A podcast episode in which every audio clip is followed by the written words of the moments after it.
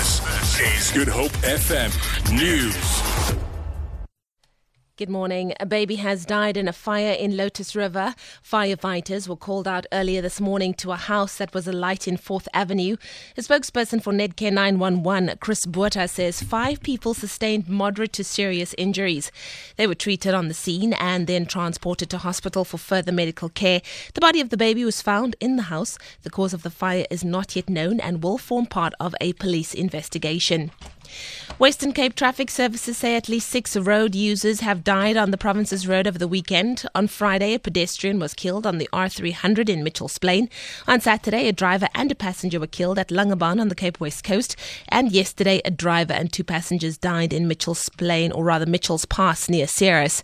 Traffic officials arrested 23 drunk drivers at various roadblocks, as well as one person in Brackenfell for the possession of more than a thousand Mandrax tablets, valued at 84,000 Rand. The highest speeds recorded with 144 kilometers per hour in a 120 kilometer per hour zone in the Beaufort West area, 136 kilometers per hour in a 100 kilometer per hour zone in George, and 104 kilometers in an 80 kilometer per hour zone in Vredenburg. Two men have drowned in separate incidents in the West Western Cape this weekend. A spokesperson for the National Sea Rescue Institute, Craig, Bla- Craig Lambinon, says at Great Brak River in the Southern Cape, police divers were continuing the search for a 30 year old man who went missing in the river yesterday. And at Monwabisi Beach near Strandfontein, paramedics declared a 30 year old man deceased after bystanders rescued his lifeless body from the surf. Police have opened an inquest docket.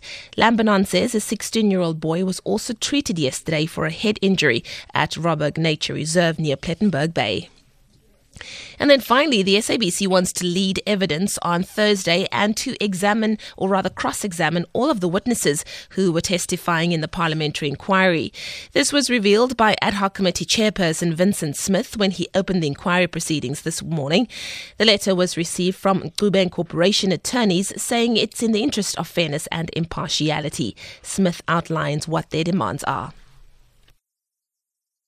The third point that they raise, honourable members, is that on Thursday, the 15th of December 2016, the SABC shall lead evidence and cross examine all the witnesses called by the ad hoc committee throughout the inquiry, with the exception of the public protector, ICASA, and the Auditor General.